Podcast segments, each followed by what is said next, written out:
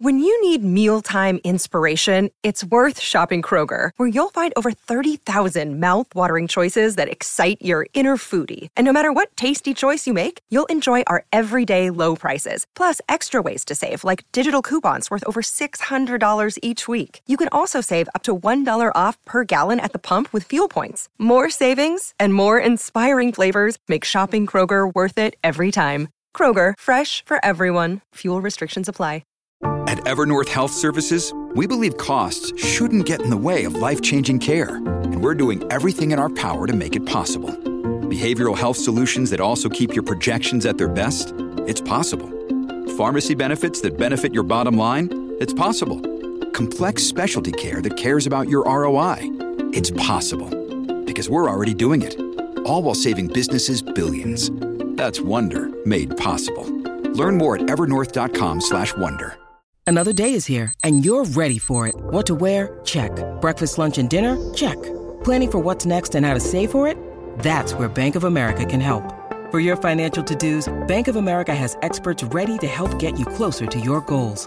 Get started at one of our local financial centers or 24-7 in our mobile banking app. Find a location near you at bankofamerica.com slash talk to us. What would you like the power to do? Mobile banking requires downloading the app and is only available for select devices. Message and data rates may apply. Bank of America and a member FDIC. Welcome to the New Books Network. Albert Einstein once said, the only thing you absolutely have to know is the location of the library. Hello, everyone, and welcome to the New Books Network with the Van Leer Jerusalem series on ideas. I'm Renee Garfinkel, your host.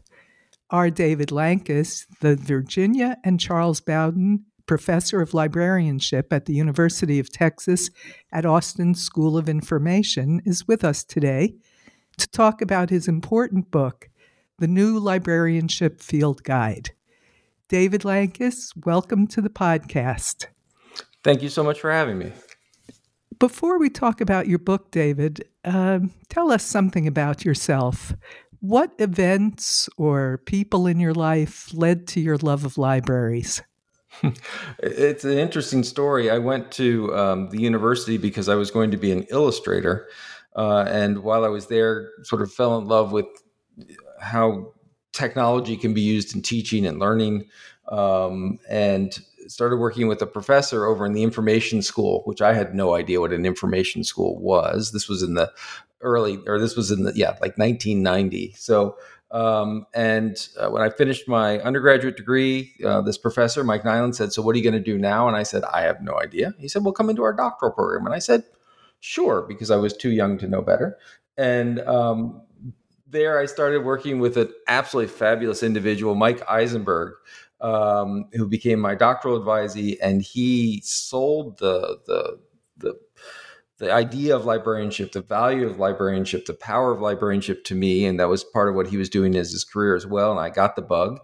And as I was approaching different questions that got me interested in technology, in ethics, in values, in access to information, I kept coming back to the same community that was addressing these topics in ways that I found interesting, which were librarians. And so um, that's how I got into it. I'm um, Jim Jim Neal once came up with a phrase of being a feral librarian, of which I consider myself part of, which is I don't have the formal credential, um, but I have the passion and love, and have been working in the area for a long time. So, the short version is I just fell in love with the people working on difficult topics in an ethical, interesting, and service oriented way. Well, that's a real commendation. Uh, you, you start the book with a wonderful story about the ancient library of Alexandria that's been rebuilt in Egypt and uh, how the Egyptians demonstrated the library's importance to them during the uh, uprisings of the Arab Spring back in 2011. Tell us that story.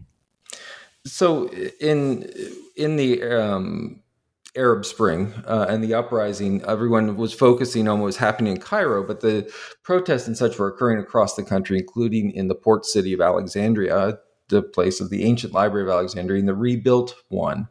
Um, and it was an amazing situation. People were going to protest, and as a way of countering the protest, the government um, basically opened the jails, sent in people to disrupt the protest, to take peaceful protest and turn them violent in some cases.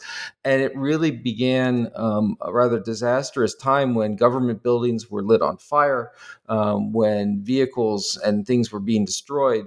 And as this mob of instigators began approaching the library, which was a government building, I mean, the Mubarak had built it and installed his wife on the, the board and could certainly be seen as part of this government.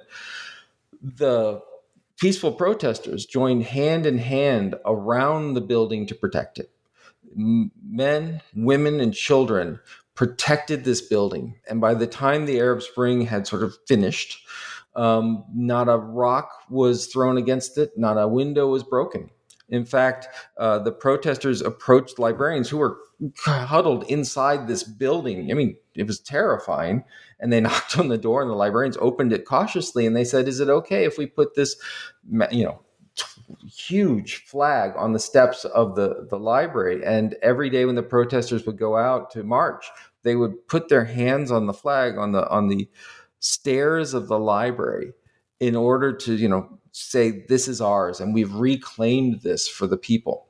Um, that is, a, to me, a story of when libraries work well. Um, after the, the protest, after the Arab Spring, after Mubarak had, lo- had stopped, suddenly mothers and cab drivers and all parts of society started walking into that library to learn about what was this social media stuff what was this you know facebook and things that were used to organize. And it was really this reclamation of the library as a community asset and resource owned by and supporting and building the community. And the other part of that story that I, I tell is that it wasn't because this was an extraordinary group of people. Clearly it was an extraordinary group of people. But the way they had built this connection to the community the way they had built this loyalty the way they had built this this ownership was by doing their job, by answering questions, by providing resources, by being free and open to others. And so to me, it was just a, a, an extraordinary example of something that happens every day in libraries around the world of connecting to communities, building ownership, and enabling those communities to do extraordinary things. It's a powerful image that you create. Uh, and the stereotype of a librarian is someone who answers questions, caricatured as a quiet, bookish, rather passive person who stays indoors and uh, doesn't do much until she, and it's usually a she in the stereotype, is asked. Uh, but your vision of libraries and librarians is radically different. Tell us what that is yeah, we've gone through sort of ages of of how the public and the librarians perceive libraries from book palaces where they were you know large areas of you know they were where you went to get books and materials. And then eventually librarians gained a little bit of, of notoriety of beyond the materials. And you had this whole image of the librarian was someone who knew it all. And there's a, a great Katharine Hepburn and Spencer Tracy movie on the desk set about librarians working in a news um, in a for a newspaper where you know Katharine Hepburn just recites massive epic poets from poems from memory and things like this. And then we moved into the concept that libraries became information centers which is where you got databases and online connections. And what my vision but i would say uh, hopefully a shared vision is that really libraries have become um, focused and built around communities. You know, if you look at the the resources within a library, the books, the materials, the space, etc., is a pale reflection of the expertise that's in the community. Right? You have people in the community that are, you know, authors and poets and community organizers and have a history and elders and etc. And so, the role of the librarian and the role of the library as an institution is less to collect things that aren't the community, right? All the books and materials about places and ideas that weren't developed locally to transform really into a platform for the community where the community can go and create. They they learn. And sometimes that learning is about Einstein. Sometimes that learning is simply what books they enjoy reading. Sometimes it's about 3D printing, but it's all about this learning environment And the role of the librarian isn't gatekeeper and protector of the materials.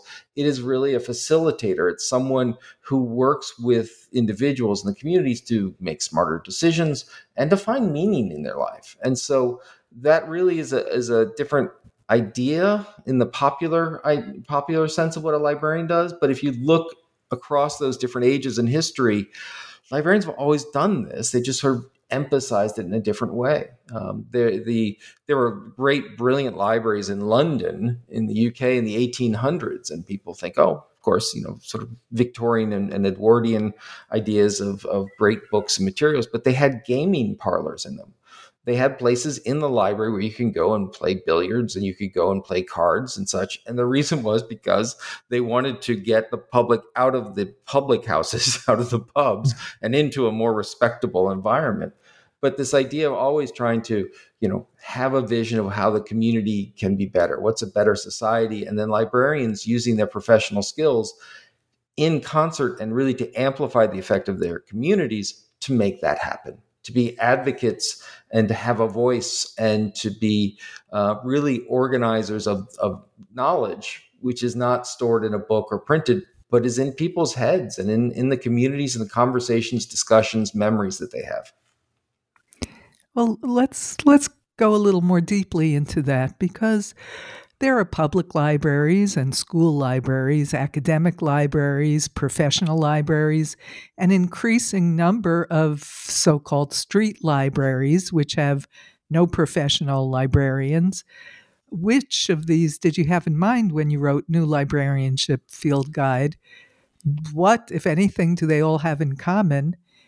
And how can street libraries be curated yeah, the, really, I had all of them in, in mind, and that was uh, that was the different take in some ways in, in the field. Um, libraries uh, suffer a, lot, a little about uh, I, I, call it Daedalus's maze. They get stuck in Daedalus's maze, which is they use the tools that they've so successfully organized collections and materials and books over quite literally millennia and they apply it to themselves. And the idea being, well, I'm not just a librarian, I'm a public librarian. And I'm not just a public librarian, I'm a, a, reference public librarian in a small rural town, et cetera, et cetera, et cetera. And they just keep, you know, it's the old academic adage of, you know, take pond and keep dividing it until biggest fish in it you are. And I know that's grammatically horrible, but right. It's the idea I'm the world's expert in XYZ and you know, if it has to be really small, it's still I'm the world's expert.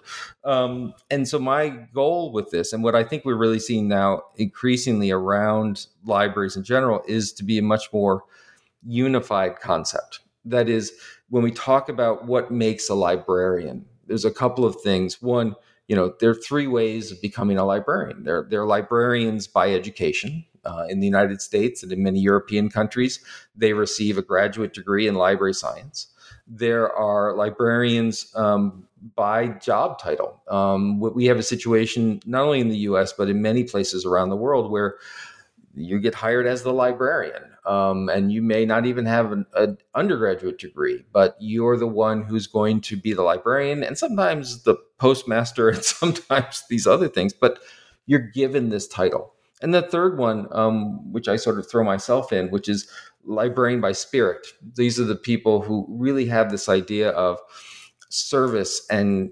connecting people to ideas, connecting people to information, regardless of their title, regardless of their education. So there are a couple of ways of becoming it, but what actually makes a librarian, regardless of whether they're working in a public library or a school library or they're Katharine Hepburn working in that business library, is a mission and the mission of a librarian is to improve society through facilitating knowledge creation in their communities, which is just a big fancy way of saying librarians make the world better by helping people learn. They do it by um, the methods they use in order to enact that mission, right? Because lots of people have that mission. Teachers have that mission. Publishers have that mission. Google may say it has that mission. But how do they do it? Librarians do it by providing access access to books and materials and things that no individual could afford in a community or very rare materials and preservation or access to the world. Um, there are many libraries, academic and public and school, where they've set up studios to help people podcast, where they've um, loaned out musical instruments to help people create their own albums and stream music. So, access knowledge that is training um, to understand what they're doing. Right. So it's one thing to walk in and say, "I want to do a podcast," and it's a very another. It's it's it's another thing altogether to say, "How do I do that?" so providing training, workshops, that kind of thing. They do it by providing a safe environment uh, libraries really should be safe places to engage with dangerous ideas that involves keeping people's information private so some not everyone's looking over your shoulder that involves um, really providing a sense of sometimes phys- physical security in urban settings for example. And lastly they do that by understanding and building on people's motivations. In an academic library there might be a lot of extrinsic or external motivation. That is students who come in to use the library because in essence they've been told they have to go in and do this report go in and look up this document. But where it really becomes spectacular and say public libraries are built almost exclusively around the idea of intrinsic motivation that is someone who does it for their own internal reward so finding that great book finding a new idea exploring a hobby developing and, and, and do these things so librarians have a mission the librarians have a method, but once again, not exclusive. Teachers can certainly say they have those. And so the last thing that really sets the library profession apart um, from many others is they do it around a series of values, principles. Um, principles like transparency, principles such as openness, such as education, such as intellectual honesty. Um, we used to talk about librarians being objective or or neutral or unbiased, and um, really across just about every field, people have thrown away the concept that people could ever be unbiased. You know, just simply being in an environment and taking tax dollars or tuition dollars, you affect the environment. So that's what makes a librarian, right? The mission, the way in which they do it, and the values which which they bring to it. And that that was the thing that attracted me to the field. But those three things are true of librarians working in a small uh, rural high school. It could be true of people working in Harvard's libraries. It can be true of people working, you know, in Apple's corporate library. Those things ring true. And so um, I think oftentimes when we think of libraries, we like to put people in these like boxes. And part, a lot of what the intention of this book and my work was to say, no, no, no. We're librarians and we have a common bond regardless of the work environment that we're in. And does a library require a librarian? Now, there's an by definition. Question. If it doesn't have a librarian, is it therefore not a library? Um, so uh, I, I have been fortunate enough to be uh, memed a couple of times. Things I've said, one of which I say is, you know, a room full of books is a closet, and an empty room with a librarian in it is a library it's interesting that the other thing that you sometimes hear is that librarians are, are you know they they sort of bemoan the fact that they name the profession after the building, um, though it's not true. Accountants were named after accountancies and such. But if you try to define a librarian by what a library is, you often find a real problem, which is you look up the dic- dictionary definition of a library. It's normally basically a place with stuff that gets loaned out, which could be a lot of things. And so if on the other hand you say this is where a librarian does his task once again a librarian by title a librarian by education by spirit what have you they're serving their communities that's what makes a library and so if you take on things like the little free library initiative where people build these lovely little free libraries they're usually you know sort of cube uh, uh, boxes and materials they put them in yards they put them in different community centers they load them full of books so that people can take the books return the books, offer their own books, and etc. That's really a great concept. But I would argue it's not a library because what books go in it, what materials, what's the purpose? Did anyone evaluate whether it's having an effect? Um, what kinds of, of ways do we create other ways in which people can learn and engage? And so for me, the definition of a library becomes a, a mandated and curated space, could be virtual or real time, um, stewarded by librarians owned by the community and ultimately to, to the effort of helping people learn and and become and find meaning and uh, make better decisions as they move ahead. And so, you know, a lot of that's inside baseball discussion, right? So the book that we're talking about is very much gets into libraries.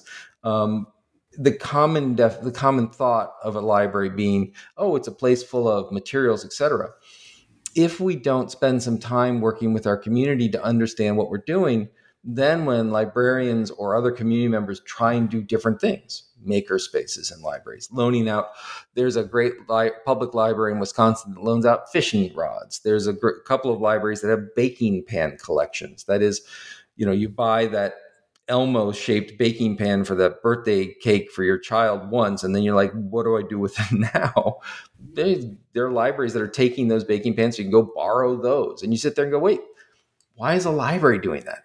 And the answer is because librarians are helping that community make better and smarter decisions, find meaning in their life that may be through baking, and maybe through 3D printing, and maybe through reading. And that's the common thread that, that really holds them together. And so by reconceptualizing libraries beyond a, a sort of stereotype of it, it really allows libraries to be have a much greater impact in their community and be a much better resource for that community, whether that community is a school, a business, a township, or what have you. One might legitimately ask, and I'll be a devil's advocate here to ask it why do we need libraries in the internet age? It's a great question. And if you, and it builds right on that idea, which is once again, if you define a library as a place with stuff in it, you don't, right? There's plenty of places to get stuff. But libraries, I think, are even more important in an internet age than before for a couple of reasons. One, um, you still have the notion of collective buying, the the idea that the famous quote that's out there is that information wants to be free, but the full quote is information wants to be free and information wants to be expensive. That there are resources that no individual could afford to get to, or that different parts of that um, community may not be able to afford to get to. So that's a purpose, which is to sort of take whether it's tuition dollars or business dollars or tax dollars and buy things for the good of the community that no individual could afford or different parts of the community couldn't afford to access. But there's also the social safety net from everything's on the internet, which is not true. Um, but how do I get on the internet? How do I access it, learn about it, find it, and once again, learn in a safe place so that I I don't feel like I'm being judged if I don't know how to do TikTok. I have a place where I can learn to do that. You've got um, the community center. It's a place to share the expertise of a community. Um, there's a fabulous study done out of Norway looking at the purpose for libraries in general, and that was one of their initial think, thoughts, which is okay, given this sort of internet capability and access, um, making huge assumptions about universal access, which we can come back to. Do we still need libraries? And what they found was yes, because libraries become a place of consolidation, meaning I got lots of fragmentation in where I get my news, where I get my information, where I get my entertainment. A library can be a place to help me make sense of that and pull it together. It's a it's a community space. Um, Oldenburg uh, wrote extensively about the idea of a third space. Uh, the first space being where you live, the second space being where you work. There needed to be a third space where you could be a community and in the internet age, what we've seen is that many, many former community spaces have disappeared or been pulled back from. Uh, the piazza in Italy has increasingly commercialized. Um, we've seen the idea of, um, you know, you don't go to town hall to be a community you go to town hall to engage in governance.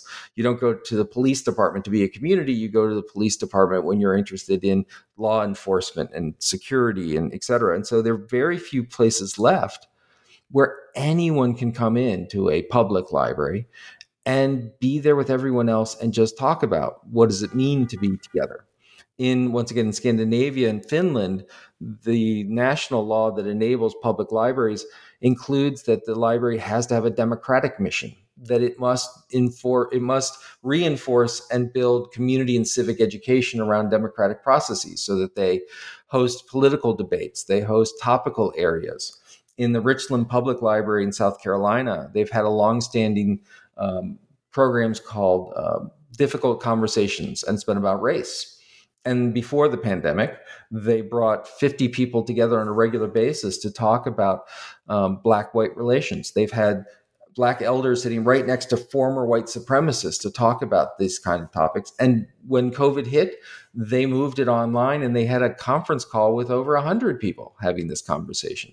Where else can those conversations occur but in the library environment? And it's not just because it's a building, it goes back to the role of librarian. It's a safe, civic, civil place to have those different conversations. So there's, you know, it's uh, in the idea of if you look at the library as an information center, you can certainly ask that question. But if you look at it as a community learning resource and aspirations, it becomes more important than ever. I mean, that's the other thing is that back in the in the in the dark ages and the middle ages great cities to show that they were great would build great cathedrals so that they could bring pilgrims into on religious sojourns we don't build cathedrals in many parts of the United States, certainly, but around the world.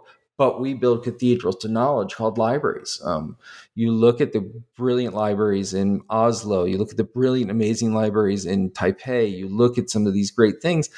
There is much a statement about a community wanting to be great and learned and smart as they are a functional space for collections and gathering.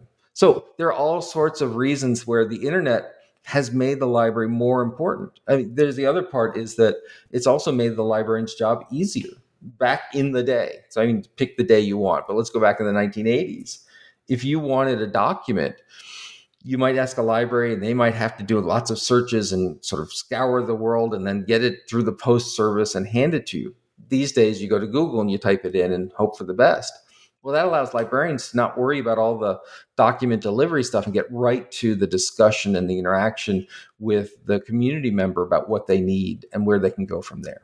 I'm, I'm rambling a bit, but um, clearly I could spend about five hours on why we need libraries, but I'll stick there for a moment.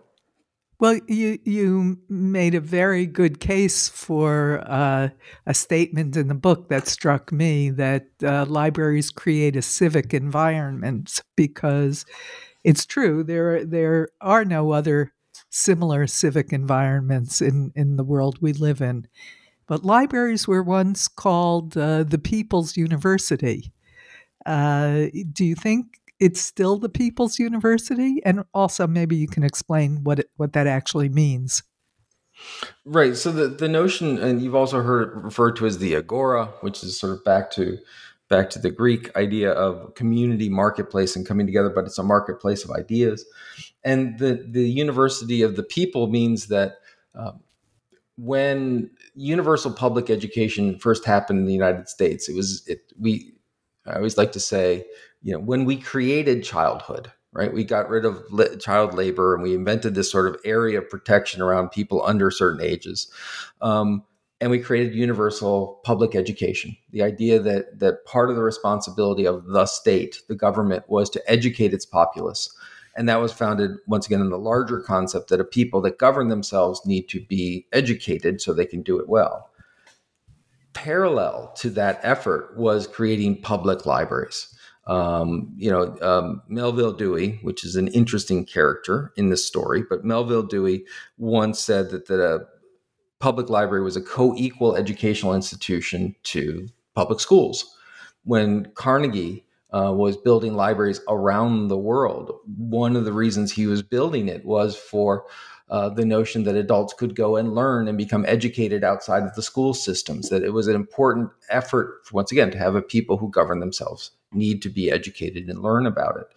And one of the fundamental differences you see between, say, a university setting is that it's very much inquiry driven. That is, when people go into a library to learn, it's not, well, you go into this booth if you want to be an engineer, this booth if you want to be a, a writer, and this. It's, what do you want to know today? Let's figure out and find it. And let's see whether that's getting you in touch with another person, an organization, a website, a book, a material. And so the individual really drives an authentic learning experience we see many libraries. I mean, there's a huge area of academic librarianship about how libraries support traditional learning of different topics and materials, right? So if you start a new course in um, civil engineering, you need to have materials and databases and journal articles and such that help that educational institution.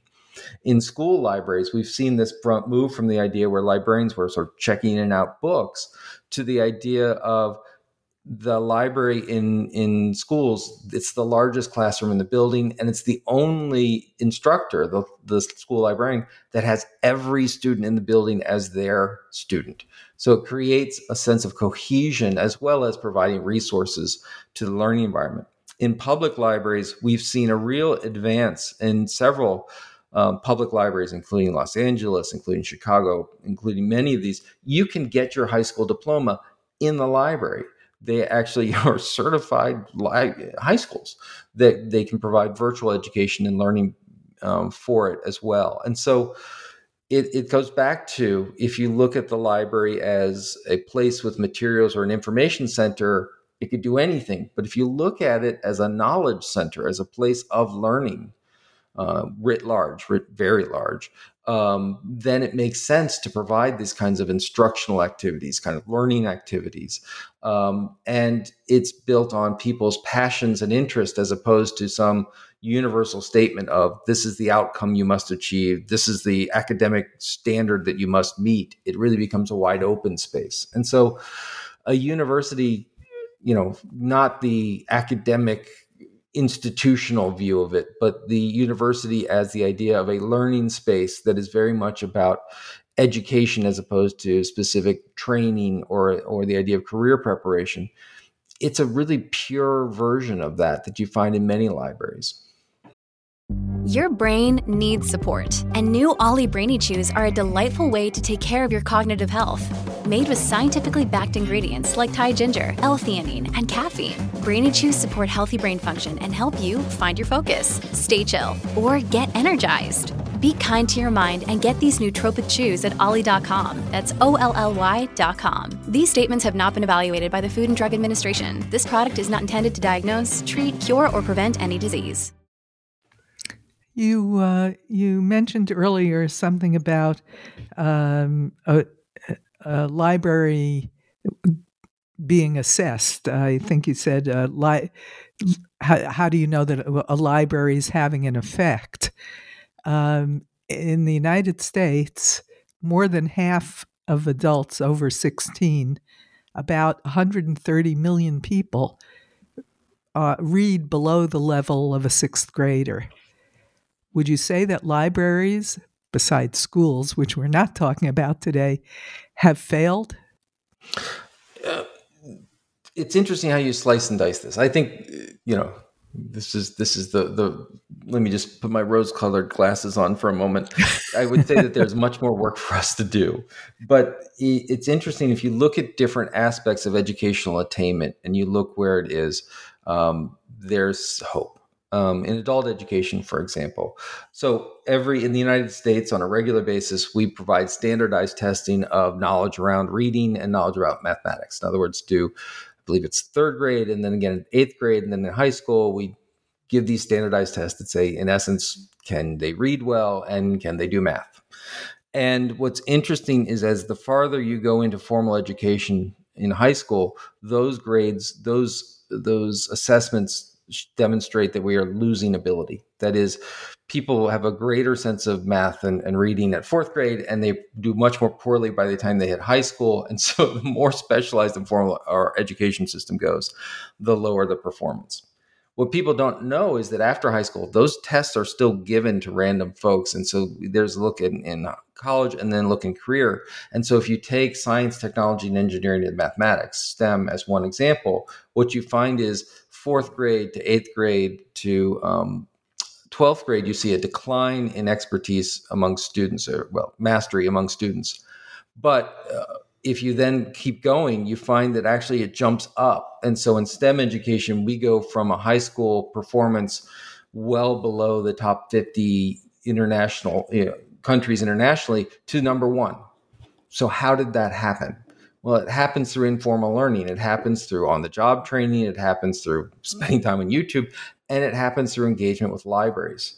And so, in many cases, we see acts we see some great performance. The other thing is when you talk about evaluation the question becomes um, reading. And so one of my one of your early questions about writing the book was it for academic or public? And the idea was all of them is you'll notice that some of my values and such didn't turn into literacy i.e reading. Because if you're a university librarian you're you shouldn't be worried about reading that should have happened already um, but you are worried about sort of attainment and, and learning and so what we see is a broader sense of success, a broader sense of understanding. that people learn not just in how they read, but in how they build and how they try things and how they engage in different ways. You know, literacy is, I think you've identified a really crucial issue, which is we know that um, if students are not in the United States, if students are not reading at grade level by grade four, the odds of them actually completing high school goes way down. And if we know that in many populations, regardless of demographics, um, not attaining a high school degree greatly increases the chance of incarceration, of people going into prison. And so, literacy, the ability to manipulate and understand whether it's text, whether it's math, whether it's media, um, is essential. And libraries play a role in formal education and informal education. And yes, we can do a better job, um, but we also have to look at you know what the resources are to make that happen. Well, you mentioned uh, architecture as well, and uh, that since we don't build cathedrals anymore, uh, a, uh, a library that looks like a cathedral or a Greek temple is uh, indicates the value that we ascribe to libraries and wisdom and knowledge. Many uh, libraries in communities that do the things that you've been talking about are storefronts in neighborhoods or boxes uh, in in old containers uh, that were once shipping containers, or or maybe sculptures in gardens that uh, also have some shelves and are works of art uh, that fit into their environment. What do you think is the important sort of the subtext of the particular architecture, if any, of a library? It's been I've had some great conversations with architects. It used to be that librarians and architects were sort of enemies because the architects wanted to build these beautiful mahogany places with with um, you know wood paneling everywhere and marble, and the librarians were like, we want everything on wheels and nothing that will stop a Wi-Fi signal. But architecture has gone through its own revolution and iteration, um, and talking to architects, you ask them what they do. The answer is we study what people do how they're learning, how they're working, what their day to day world is. And then we put walls around it appropriately, as opposed to we figure out what the walls look like and then people accommodate the space. And it's very much how librarians have started thinking as well, which is rather than saying this is what a library is, period, done, enough said, it starts with what does our community need and how do we build a facility, if that's necessary, um, to fulfill it. And so, uh, example was in the Dallas, Texas the Dallas, Texas has a main library in, in downtown Dallas and a huge number of branches out around in different communities. And they had gone through a gotten some major funding to go and revamp the physical spaces of these branches. And the the director at the time, uh, Corinne Hill, who's now director at Chattanooga Public Library, sat down and as they were talking about how to design these branches, they had this document that was put together by the former librarian that said this is what a branch looks like. X number of square foot put to this a desk here etc in other words a template. And what corinne did is she threw away the document and said all right what does this community need? Because this suburb this small urban enclave for example has a really strong arts and visual arts community to it. And so instead of saying how many shelves do we need? They said where do we put the gallery space for for the community to display and do shows.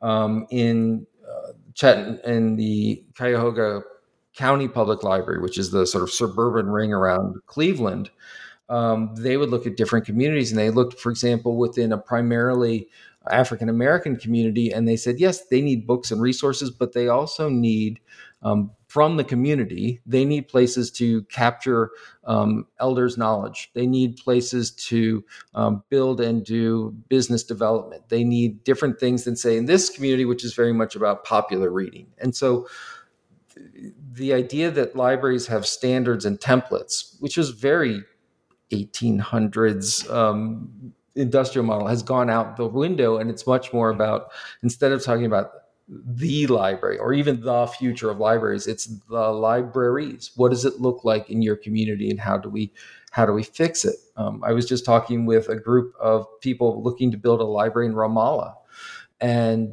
they didn't start with what books do we have available. They started with what does this community need? What are they struggling with? What are they learning? How do they learn it? Then we can begin to build um, working with great architects what that space looks like in Oslo, once again in, in Norway, they have built one of just a world class, outstanding piece of architecture, which is their new downtown library. It became a brand new vision from what it used to be. Downtown or main libraries in large urban settings used to be the place of last resort. It was like where all the reference books that needed people needed to get to once every five years went. Um, and they said, no, no, no, this is going to be the downtown branch library when they moved from their former space to the new space, they cut their collections in half. They got rid of half of the physical materials. And when I asked the, the director, I said, Is that for future expansion? And they said, No, partly it's because there's more digital resources, but partly because we knew that from working with the community, we needed more space for collaborative learning environments, theaters, uh, experience spaces, reading areas. We needed more places for people.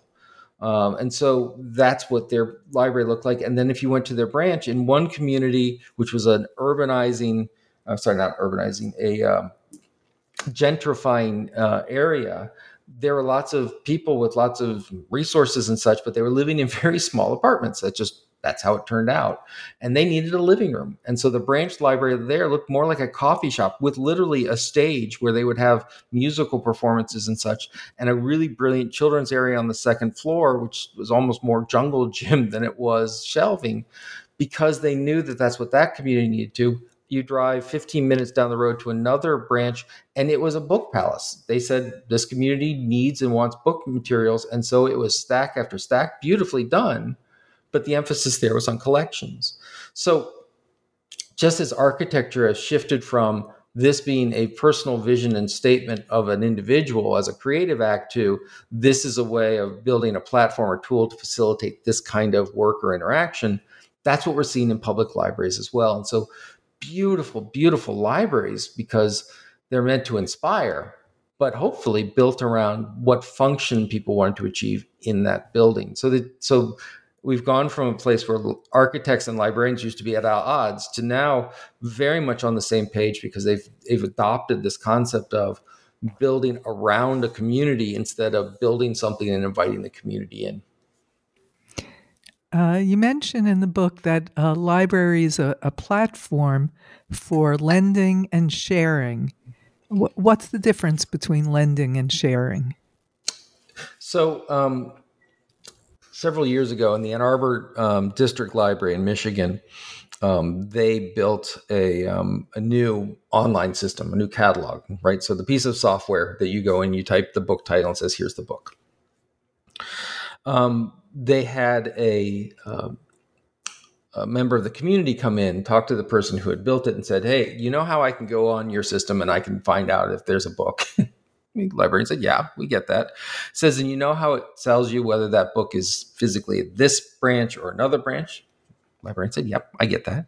He said, I've got a bunch of books in my house. Is there a reason that we don't just include my collection in your system so that if someone's looking for book XYZ, it says it's at Dave's house and he's willing to bring it in next Thursday?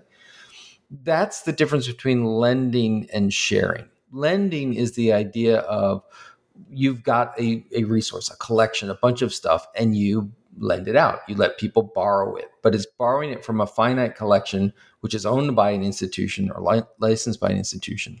Sharing is the idea of yes, you may have that, you may be doing lending, but you're also opening that up to community members, their expertise, their materials. And it, it's a very different world because suddenly, once again, when you change your mindset from we've got a bunch of things that we let people borrow to our job is to help a community has a bunch of resources some of which may be a collection of books some of it may be a database some of it may be expertise in accounting what have you. Our job is to help the community get access to these things. It just is a broader concept and it sounds nebulous and it sounds a little bit like i'm splitting hairs but it really think of it this way. You would not most people once again even with the most traditional view of a library would have zero hesitation in saying i have a bunch of books. I'm moving. I'm going to bring those in and see if the library wants it. Right? So you show up at the front desk and you're like here i got a bunch of stuff. Do you want any of it? That's you know we sort of expect that's what happens etc what if you walked into your library and said you know i happen to be a fill in the blank here. I'm a plumber. I'm um, I, I, I repair clocks. I have this hobby. Can I share what I know? And so instead of just dropping a bunch of materials to be sorted through, I'm the material. Can you give me a stage? Can you help me organize a meeting? Can we do a workshop, etc.? That concept of is a sharing concept. I want to get in and share. And so a, a good example of that was the the Fayetteville Free Library in upstate New York uh, they wanted to take on the issue of STEM education and girls. Right? There was a long-standing, still is a long-standing uh, demonstration that when you look at children's interest early in formal education, like first grade and second grade, there's about an equal interest in careers in science and mathematics among boys and girls. By the time you hit middle school, and certainly by the time you hit high school, you see a huge drop off in interest among girls in in that field. And so there's a lot of how do we fix this?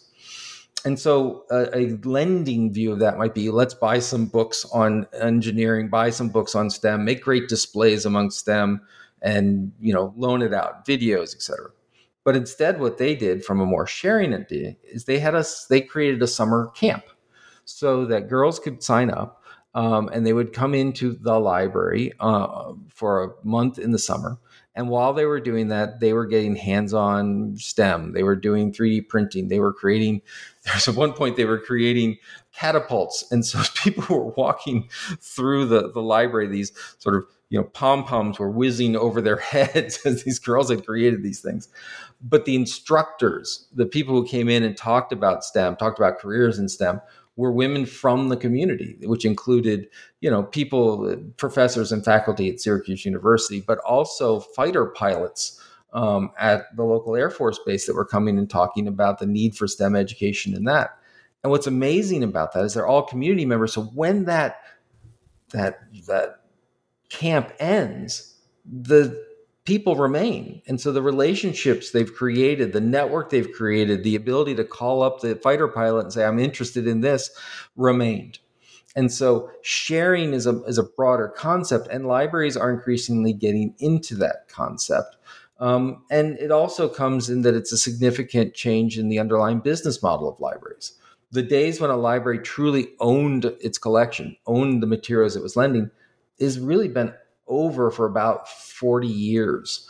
Um, now, these days, libraries are spending more money on licensing resources, on renting resources, on getting access to online video services, et cetera. And so um, they're not lending things they own anymore. They're providing access to these things. And that's a sharing concept.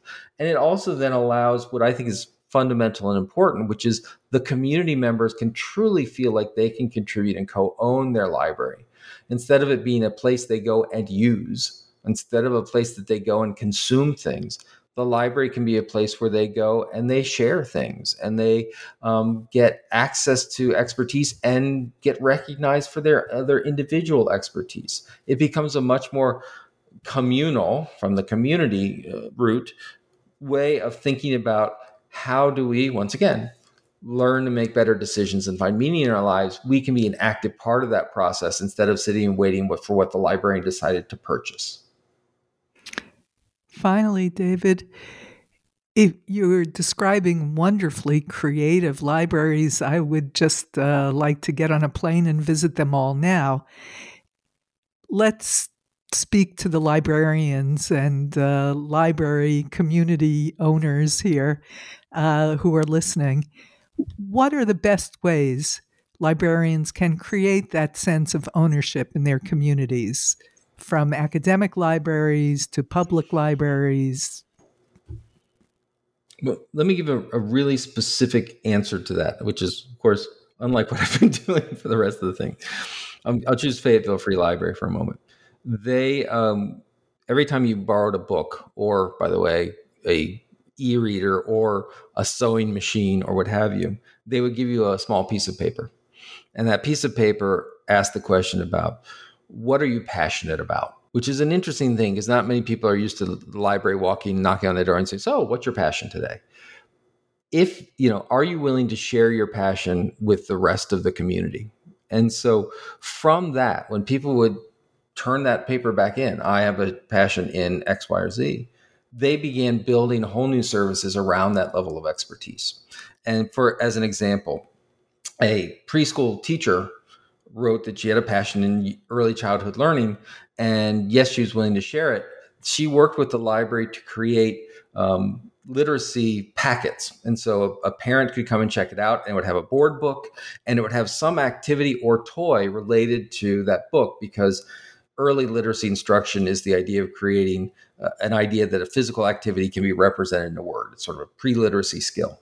And so you might read a book on things that go, trucks and cars, and there's a little toy in it, like a ball that you roll on the floor and it will roll back to you, kinds of things. They created astronomy kits that where not only did they have evening um, star watching, but they you could check out a um, telescope. They created electrical kits where you could take out different things. The point being that it came from a very, very, very simple question, which is not what do you need to know or how can I help you or but what are you passionate about?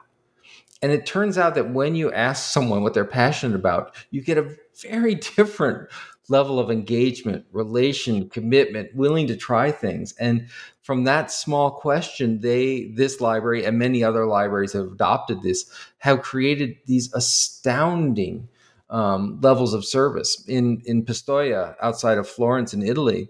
Um, they literally built their new library, the San Giorgio Library, as the new piazza because the town over the years had built over their town squares. So they built it as the new piazza and had a wide open space. People could come in. It had a cafe so that people could hang out, eat, have some coffee. And the library had a staff of about 10 librarians who were sort of opening it up. But every weekend they would put on 50, 50 different programs. Some of them were watching and critiquing movies. Some of them were metal and iron work. Some of them were cooking demonstrations. Those weren't the librarians teaching or doing those sessions. Those were the community members who would come in and share what they needed to know. And so when you look at libraries, going back to your first question about why did these people surround the Library of Alexandria so it wouldn't be damaged, it's because that was their library. And the more we can build it, more people see themselves not simply consuming or using it, but sharing and being part of it, of advocating and gaining power and gaining new ability in those communities, the better our library is going to be and the better our communities are going to be for it. David, you've given us a new way to look at an historic institution. We'll never take libraries or librarians for granted again. Thank you so much for coming on the show today. Thank you for having me. I really appreciate it. And thanks to our own favorite librarian, Bela Pasikov. If you've enjoyed this conversation, please subscribe to the Van Leer series on ideas on Apple, Spotify, Stitcher, or your favorite podcast platform. Bye bye.